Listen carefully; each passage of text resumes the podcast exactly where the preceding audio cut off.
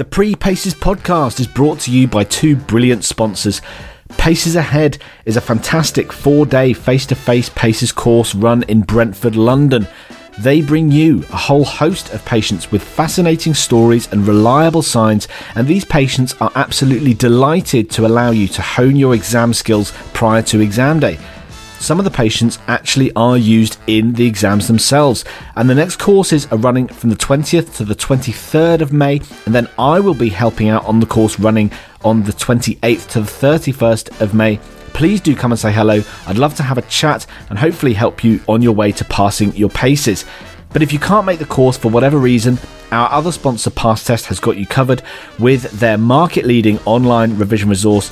There are tons of videos which help you revise from the comfort of your own home, and most listeners that I've spoken to have said this is equally essential for your paces success. But that's enough for me for now. Let's get into this week's episode of the Pre Paces podcast.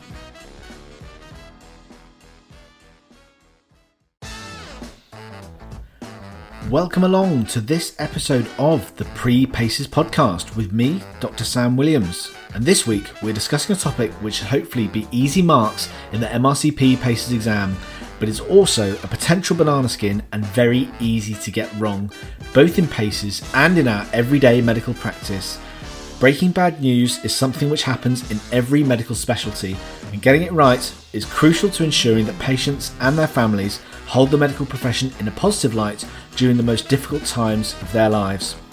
We've had some great suggestions sent in of topics for future episodes, and we've got some really exciting guests coming up in the near future. So if you want a specific topic covered, then let us know on Twitter and Instagram at Prepaces Podcast. Don't forget to like, follow, and subscribe wherever you get your podcasts. But for now, on with the show.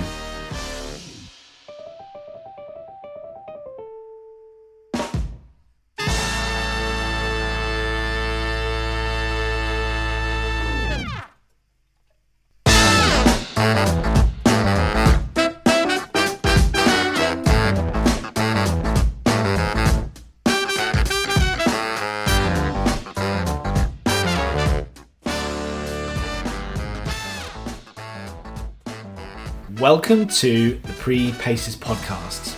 My name is Dr. Sam Williams, and today we're going to be focusing on introducing you to Station 4, the Communication and Ethics Station, with a particular focus on a topic which every doctor needs to know about breaking bad news. And I'm not talking about the announcement of Series 6 of a popular drug centered Netflix show. I'm being joined by Dr. Tessa Nicholas. Tessa is a post CMT doctor currently an education fellow in oncology at the Bristol Haematology and Oncology Centre. Before that, she gained some experience practicing in palliative care. And Tessa, would it be fair to say you've broken a fair bit of bad news in your clinical practice? Yes, you're absolutely right, Sam. I've done a fair bit in my time, but I'm sure you'll agree it's an essential part of any doctor's practice. And hopefully, what we can give the listeners today is a bit of a structure for doing that well even though we're giving advice for an exam, it's still hugely important to get right in our day to day practice. Exactly.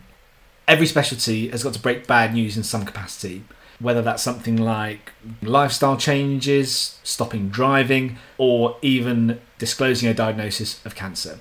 But before we go on to the Breaking Bad news, we thought it would be a good idea to just recap the usual structure of a Station 4 and go through some of the common themes that we find in that station. Sounds great.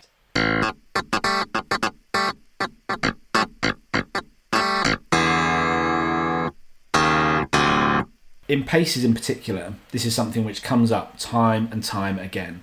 And we've been looking through all of the previous scenarios or some of the prepared scenarios which are provided to us on their website. What we're just going to talk about now is the, the general sort of structure of uh, the station because in the paces exam this is something which is usually examined in station 4 the communication skills station. The structure of that station as we've mentioned on the previous episodes of this podcast is it's 14 minutes of talking with a patient or an actor or possibly a relative of a patient as well and then after that you get six minutes of questions. But before the whole station starts you get five minutes of preparatory time to read about the brief of the patient. It's so important to know the background and the context of the case before you then go into the station. Something else we definitely should talk about, Tessa, is the because of the COVID pandemic, there are so many changes which are happening within Paces, and some of the changes specifically relate to um, both Station 2 and Station 4. So, do you want to just um, outline what those are for us? Absolutely. So, um, it's a really unusual time to say the least, and part of how that's affecting the exam is that um, the communication stations in the history station both station 2 and 4 are going to have a virtual component so both the patient actor and the examiner are going to be remote and to be video conferencing in. And that's quite a big change really from um, how paces runs normally. As you can imagine a big part of this kind of station is demonstrating empathy. And, and it's important to re- reflect on how those changes might affect um, how you kind of put across that um, emotional aspect of um, responding to the patient's verbal and non-verbal cues and picking up on those things Yeah, definitely. I imagine it's really difficult when you are you're video conferencing with someone. You can't, you know, you can't hold their hand. You can't, as you say, like verbal, non-verbal cues. You can pick up on and That's reassure them in that way. So yeah, I think that's going to be a really difficult thing, which the candidates are going to have to try and adapt to and try and, I guess, verbally reassure as well as you can. Absolutely, and I think as best as possible, it, as as I'm sure from your experience, Sam, too, things like eye contact, things like leaning in, trying to replicate that because that's something that can be that can be seen, and and it's an artificial situation as it is without the addition of video conferencing, but trying to make it feel as real as possible is important. You have to play the part a little bit and and make it feel as if this is something that you're doing in real life even though it's quite the opposite Yeah, yeah, spot on. Great. So I think the next thing we were going to talk about was some of the themes which commonly come up in uh, the communication skills, as well as sort of breaking bad news, which fits into those categories. I thought we just talk through them sort of one at a time on on the list uh, that we've got in front of us. So we've looked through all of the um, the sample scenarios which have been given to us.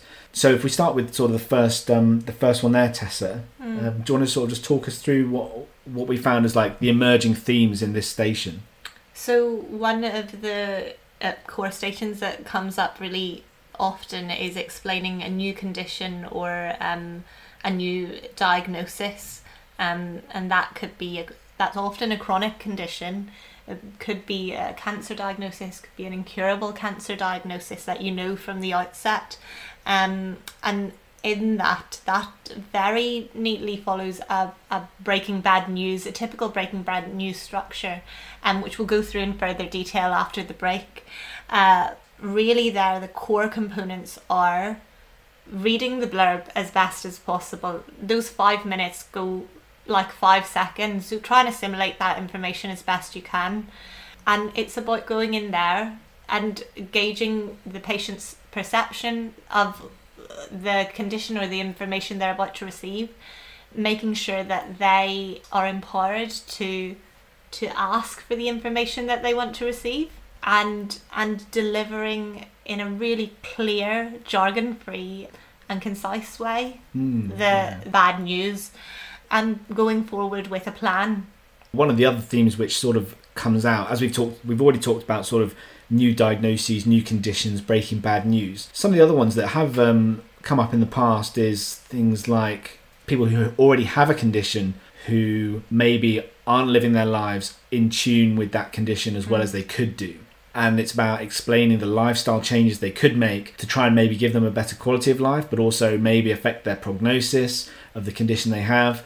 Almost like motivational interviewing sort of sort of station.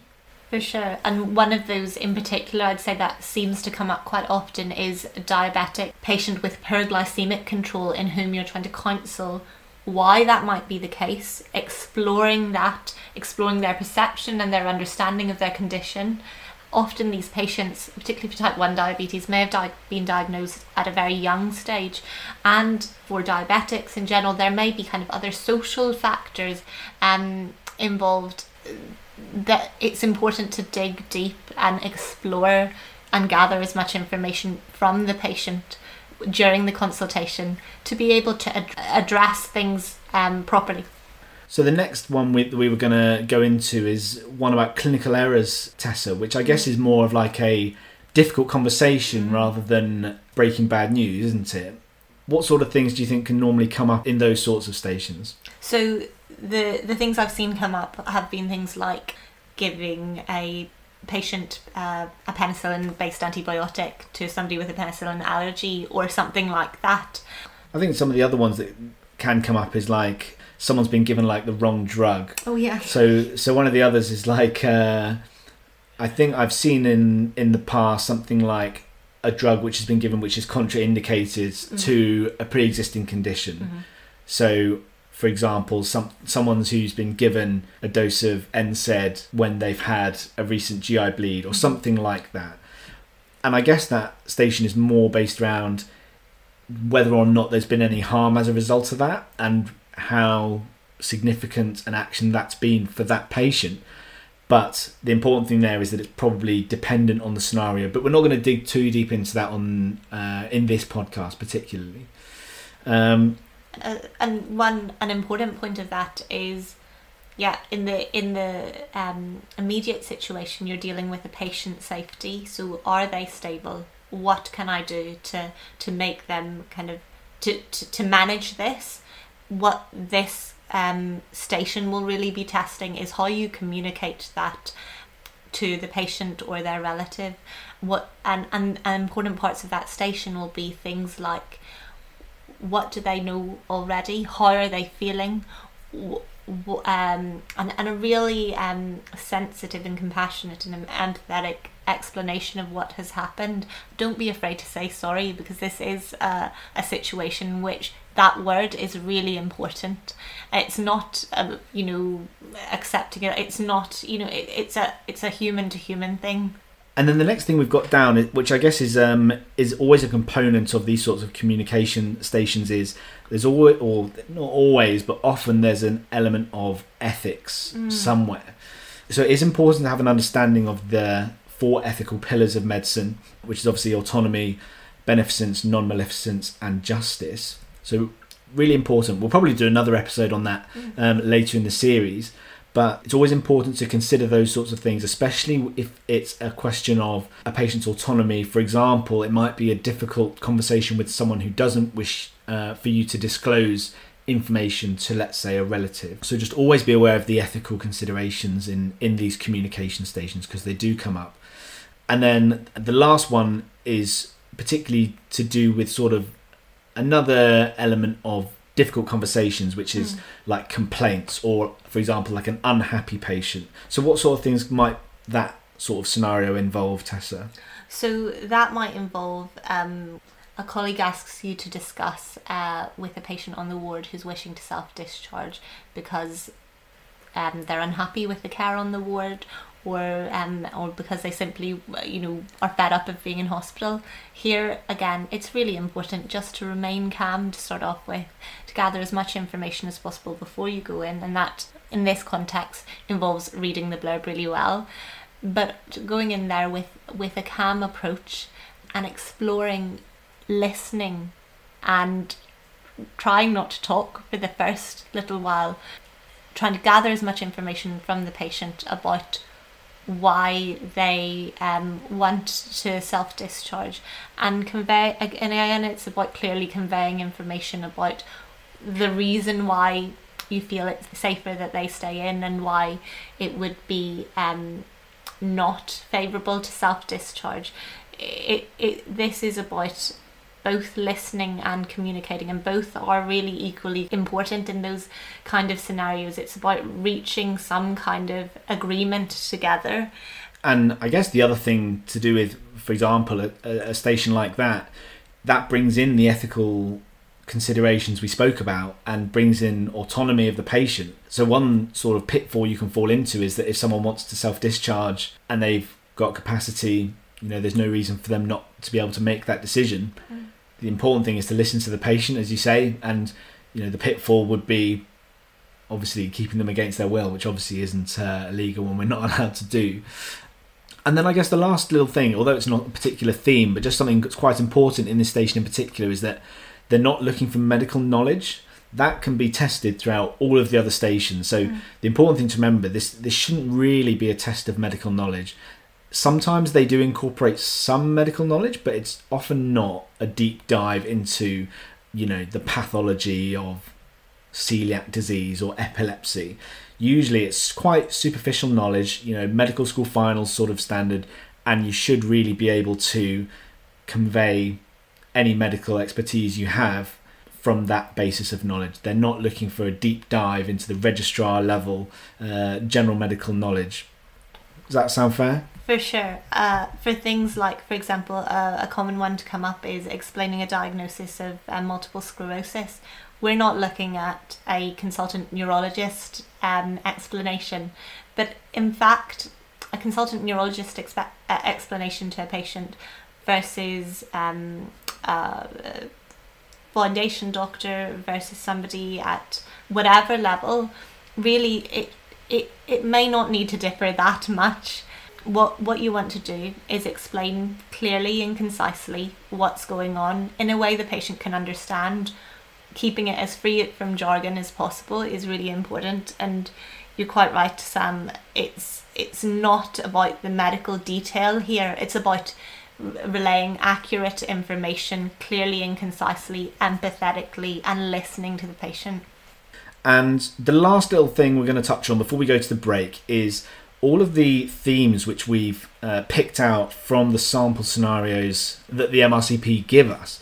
Is that the trickier stations tend to be the ones where there's a combination of these themes, and it does happen that you can sometimes have two, sometimes even three of these themes all come together in one scenario. And I guess from those scenarios which are a bit trickier and have that combination of themes, you should really try and get the patient or whoever you're talking to in the scenario to lead you down the right path of discussion because they know from their brief where they want the conversation to go and that'll lead you hopefully down the right path.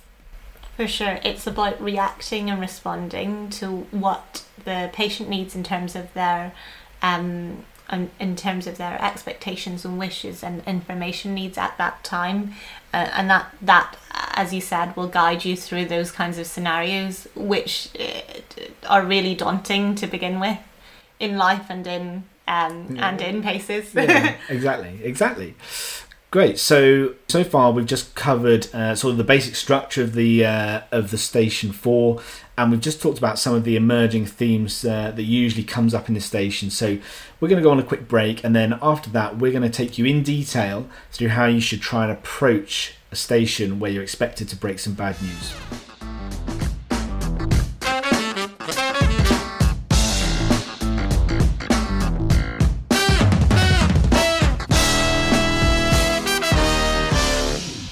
And we are back on the Pre Paces podcast. So far, we've given you an introduction to Station 4, the Communication Skills and Ethics Station in Paces. And now, Tessa, we're going to talk to them about approaching a station where they might be required to break some bad news.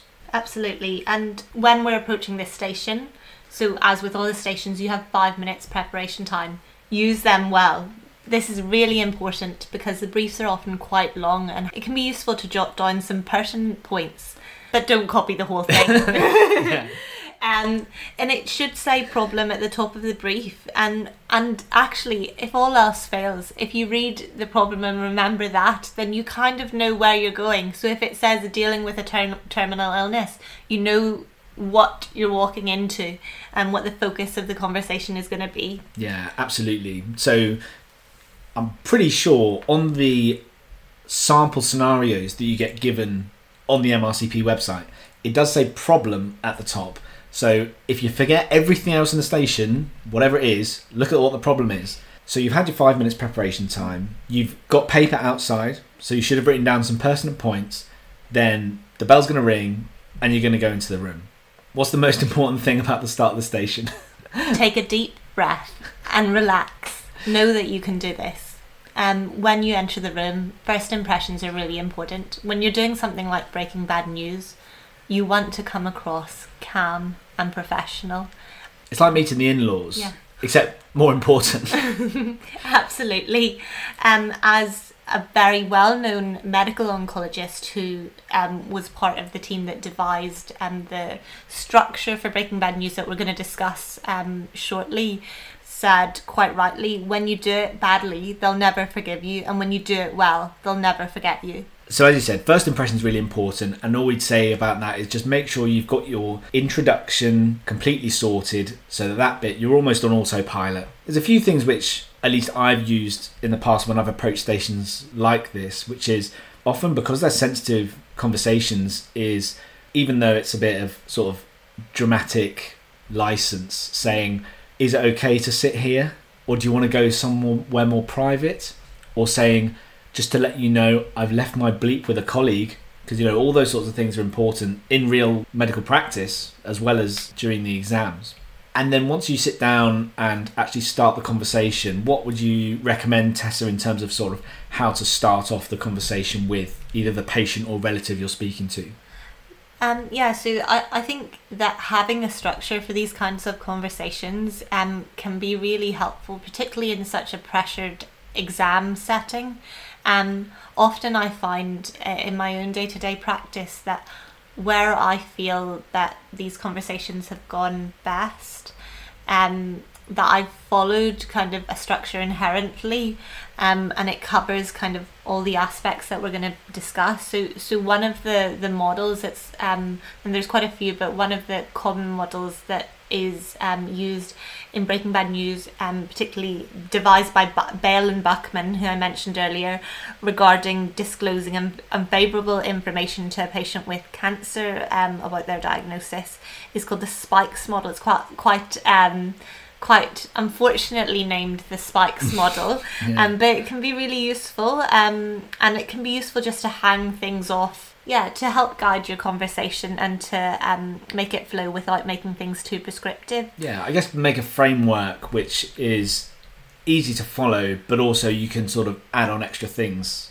For sure. Um, so part of that is setting things up. As you mentioned, Sam, um, you're thinking of um, making sure that it's a private space, no interruptions, handing your bleep over, considering who should be there, and and in doing that, you know, you could ask the patient, do you have anybody with you? To be honest, often that for patients in, in day-to-day life, that can serve as a warning shot in itself.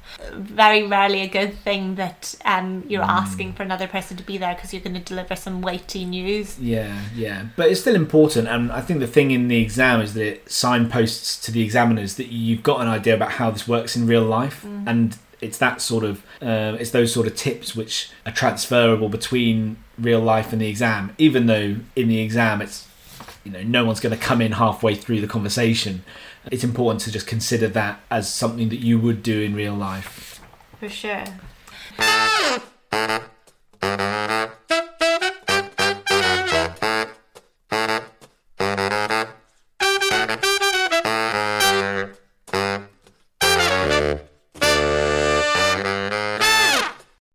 Next part of the spikes model is perception, and that's vital to setting to also to setting up this conversation with it, with your patient or their relative.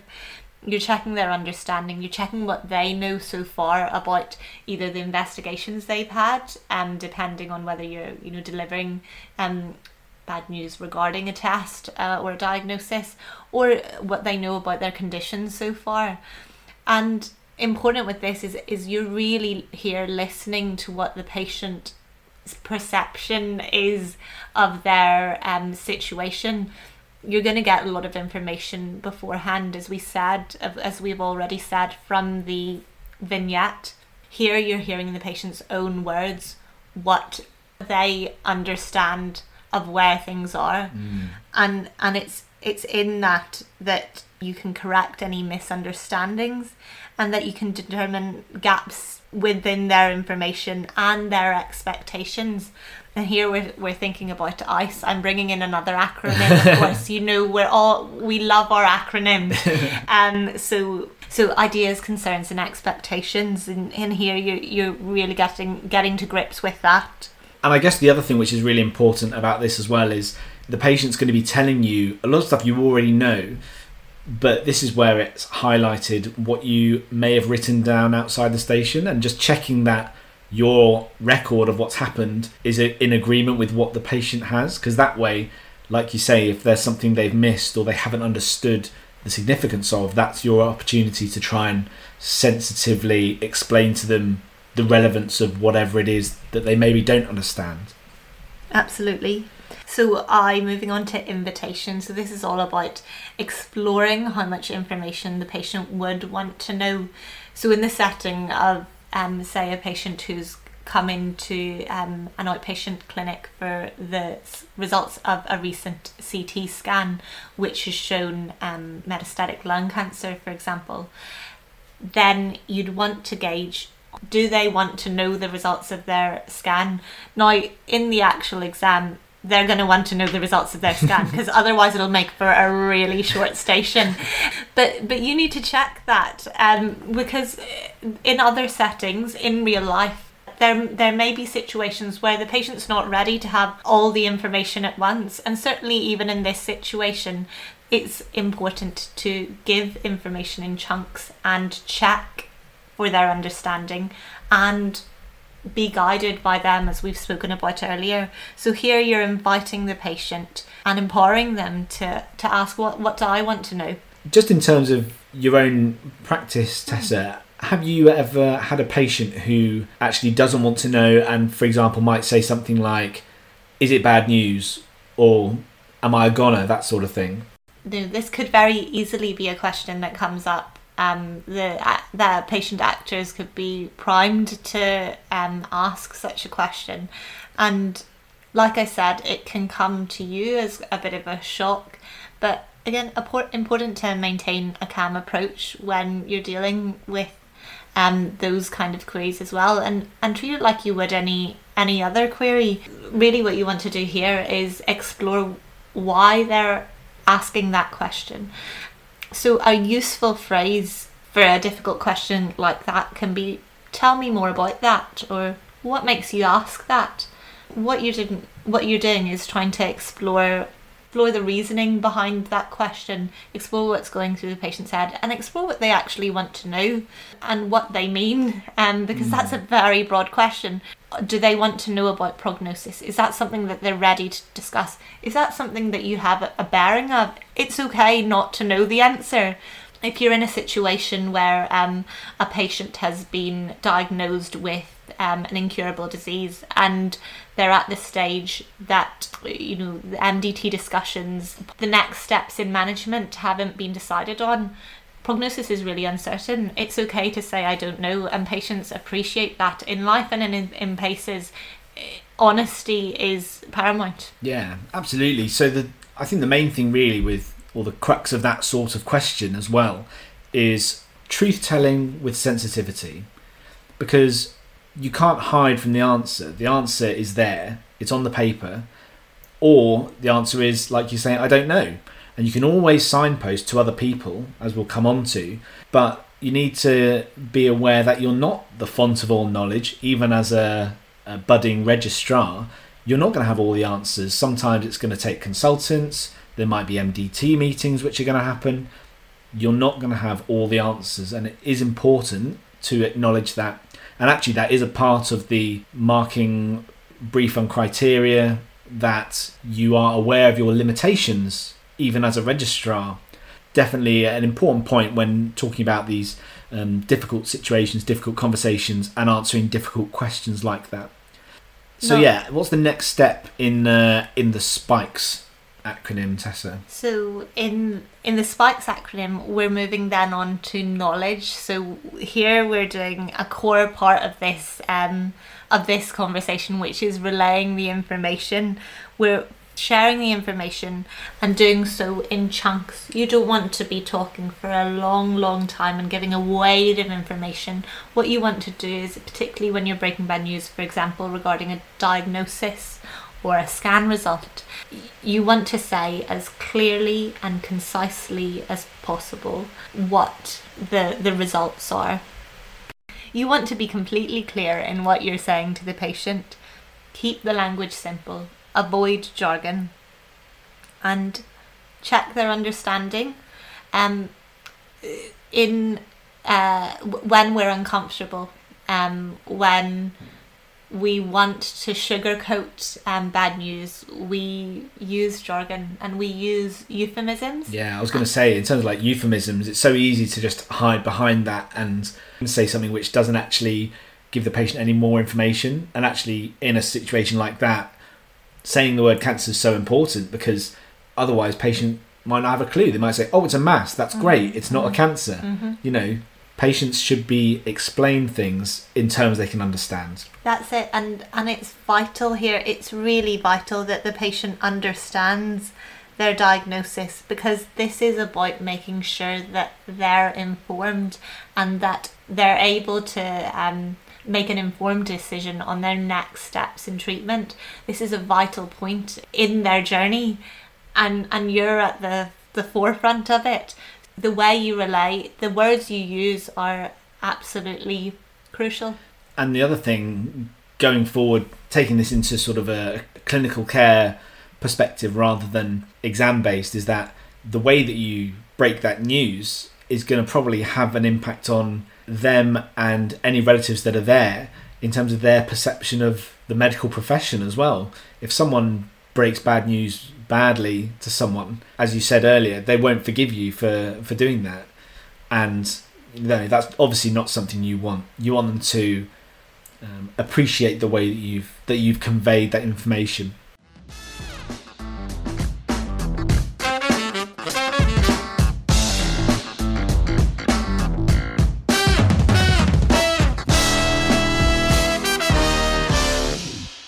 Great. So we've covered knowledge. Mm-hmm. What's the next step? So here is an important one, a very important one. They're all important. It's easy to kind of brush it aside, deem it wishy-washy, or you know, feel that it, it isn't important. In the exam, you're going to have to act. You're acting as if you're in that situation. You're trying to make it as real as possible, and and so in that real situation, there's a lot of emotion. You might be relaying some to somebody a life changing diagnosis. Their life um, literally does a 360 in the space of a few seconds. And here it's important to acknowledge that emotion. Silence in this kind of a situation isn't really silence for the patient. If you've um, told them something like a life changing diagnosis, then actually what's happening is their head's buzzing with 10 million different things and 10 million different questions and, and worries and concerns. Um, so part of um, acknowledging the emotion might include using the the valuable use of silence. Yeah. What I always used to do, or I think as a palliative care consultant when I was at medical school, said, give the news and then don't talk until they do. So basically, like you say, they're going to have things buzzing around in their head after you break, you know, break the news. They need to say the next words because only that is what they're going to be comfortable with saying or hearing. Really. Um, and, and another very important point I would say, and again, it, it might be for those of us who are less natural at or uh, feel less um, comfortable and natural in these kind of acting, uh, these contrived or uh, actor um, orientated situations is you know it might be that the the actor kind of starts crying or that they you know that they're visibly distressed at that or at other certain points. And actually acknowledging that distress you know saying i avoid try and avoid saying i know what you're going through or or something that uh, because that that can go badly. But uh, um but uh acknowledging the emotion of the situation saying I, I can't imagine what you're going through can actually help almost give the patient or their relative permission to feel to feel what they're feeling to be human yeah. and not to lock it up I think this is a bit which is going to be really difficult with the video conferencing, isn't it? Because yeah it's almost like you're going to be doing it through webcams and trying to get in touch with their emotions or mm. empathize effectively through webcams is going to be very difficult. So mm. I think the really important bit here is to use those phrases, like you say, I can't imagine what you're going through. It must be very difficult hearing that news, something like that, just to make sure that you're displaying that empathy for the patient, obviously, but also for the examiner, just to make sure that it's really evident that you are showing some empathy, given the difficulty it's going to be with the with the webcam and video conferencing and everything else.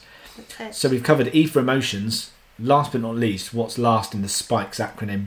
Well, it's uh, rather aptly it's summarizing. Oh, great! Um, and and and here, what you're doing is in and in any situation you can do this. You you summarize um what what the patient has been kind of told during this consultation and also the next steps going forward so you're, you're talking about their future needs you're um, reviewing what the treatment plan might be or or simply you know how that treatment plan is going to be decided on and here you're also uh, um, um, discussing modes of support and promoting a sense of support um, depending on the situation, that might include things like support groups. It might include leaflets, and you can even say, "I will give you some leaflets. Mm. I will um, um, put you in contact with a specialist nurse. I will book a follow-up appointment. Would that be helpful? Um, would you like me to discuss this with your family at our next appointment? And and you can schedule an appointment. You know, this is your um, station. You can um, you can say I'll I'll book in an appointment for two weeks to make it seem like a more real situation and also to to kind of quite aptly and professionally you know close the conversation but but here what you're doing is is in a very um, emotional and um, uh, in a situation where a patient has has received um, a lot of information in a relatively short amount of time. Here, what you're doing is trying to summarize as best you can um, the conversation, the key elements, and and the next steps going forward. Perfect. So I think that's pretty much all we've got to say about breaking bad news. So just just to summarize, as you say, aptly the last one is to do with summarizing. So the things that we've talked about were the, use the 5 minute preparation time and you're outside the room, take some pertinent points. Don't write the whole thing out obviously and look at what the problem is before actually going into the room. First impression is really important, so make sure you get your introductions down, make sure you get all the preamble to the actual consultation. And then Tessa, do you just want to run through each of the elements of spikes quickly? Absolutely. So set up you're using a private space, no interruptions, and considering who should be there. Perception, you're checking the patient's understanding. What do they know? what's already been told, what do they understand of what's already been told, um, and correcting any misunderstandings there. Invitation here you're exploring how much information the patient wants to know, uh, and knowledge. You're forecasting what's to come, you're sharing information in chunks, you're checking the patient's understanding as you go, and um, and you're making sure you keep the language simple and jargon free emotions. You're doing this throughout, but really responding to and acknowledging and giving permission for emotions in this very emotional situation. And summarizing. So, cu- coming up with a plan um, under mutual agreement with the patient for the next steps going forward. Essentially, the most important elements of breaking bad news are gathering the information from the patient, transmitting that medical information, providing the support to the patient and making sure you elicit the patient's collaboration in developing a strategy or a treatment plan for the future. Great. So, hopefully, listeners, that covers pretty much every aspect of any Breaking Bad News scenario you might be asked to approach in a Station 4. And Tessa, we're going to include in the show notes the reference for Baile and Buckman, who you said originally devised the spikes model that we've just gone through. Mm-hmm. So, it only leaves us to break some more bad news it's time to say goodbye. So we say a huge thank you to Dr. Tessa Nicholas. Oh, absolutely no problem, Sam. It's been a pleasure. Thanks for having me. And Tessa, as you know, we're always trying to improve here at the Pre Paces podcast. And we would love to hear from our listeners about how they think we can improve the podcast, topics they want us to cover, or anything Paces related. So, Tessa, how can they get in touch? On Twitter and Instagram, it's at Pre Paces Podcast. On email, it's prepacespodcast at gmail.com. Guys, thank you so much for listening, and we will see you next time on the Pre Paces podcast.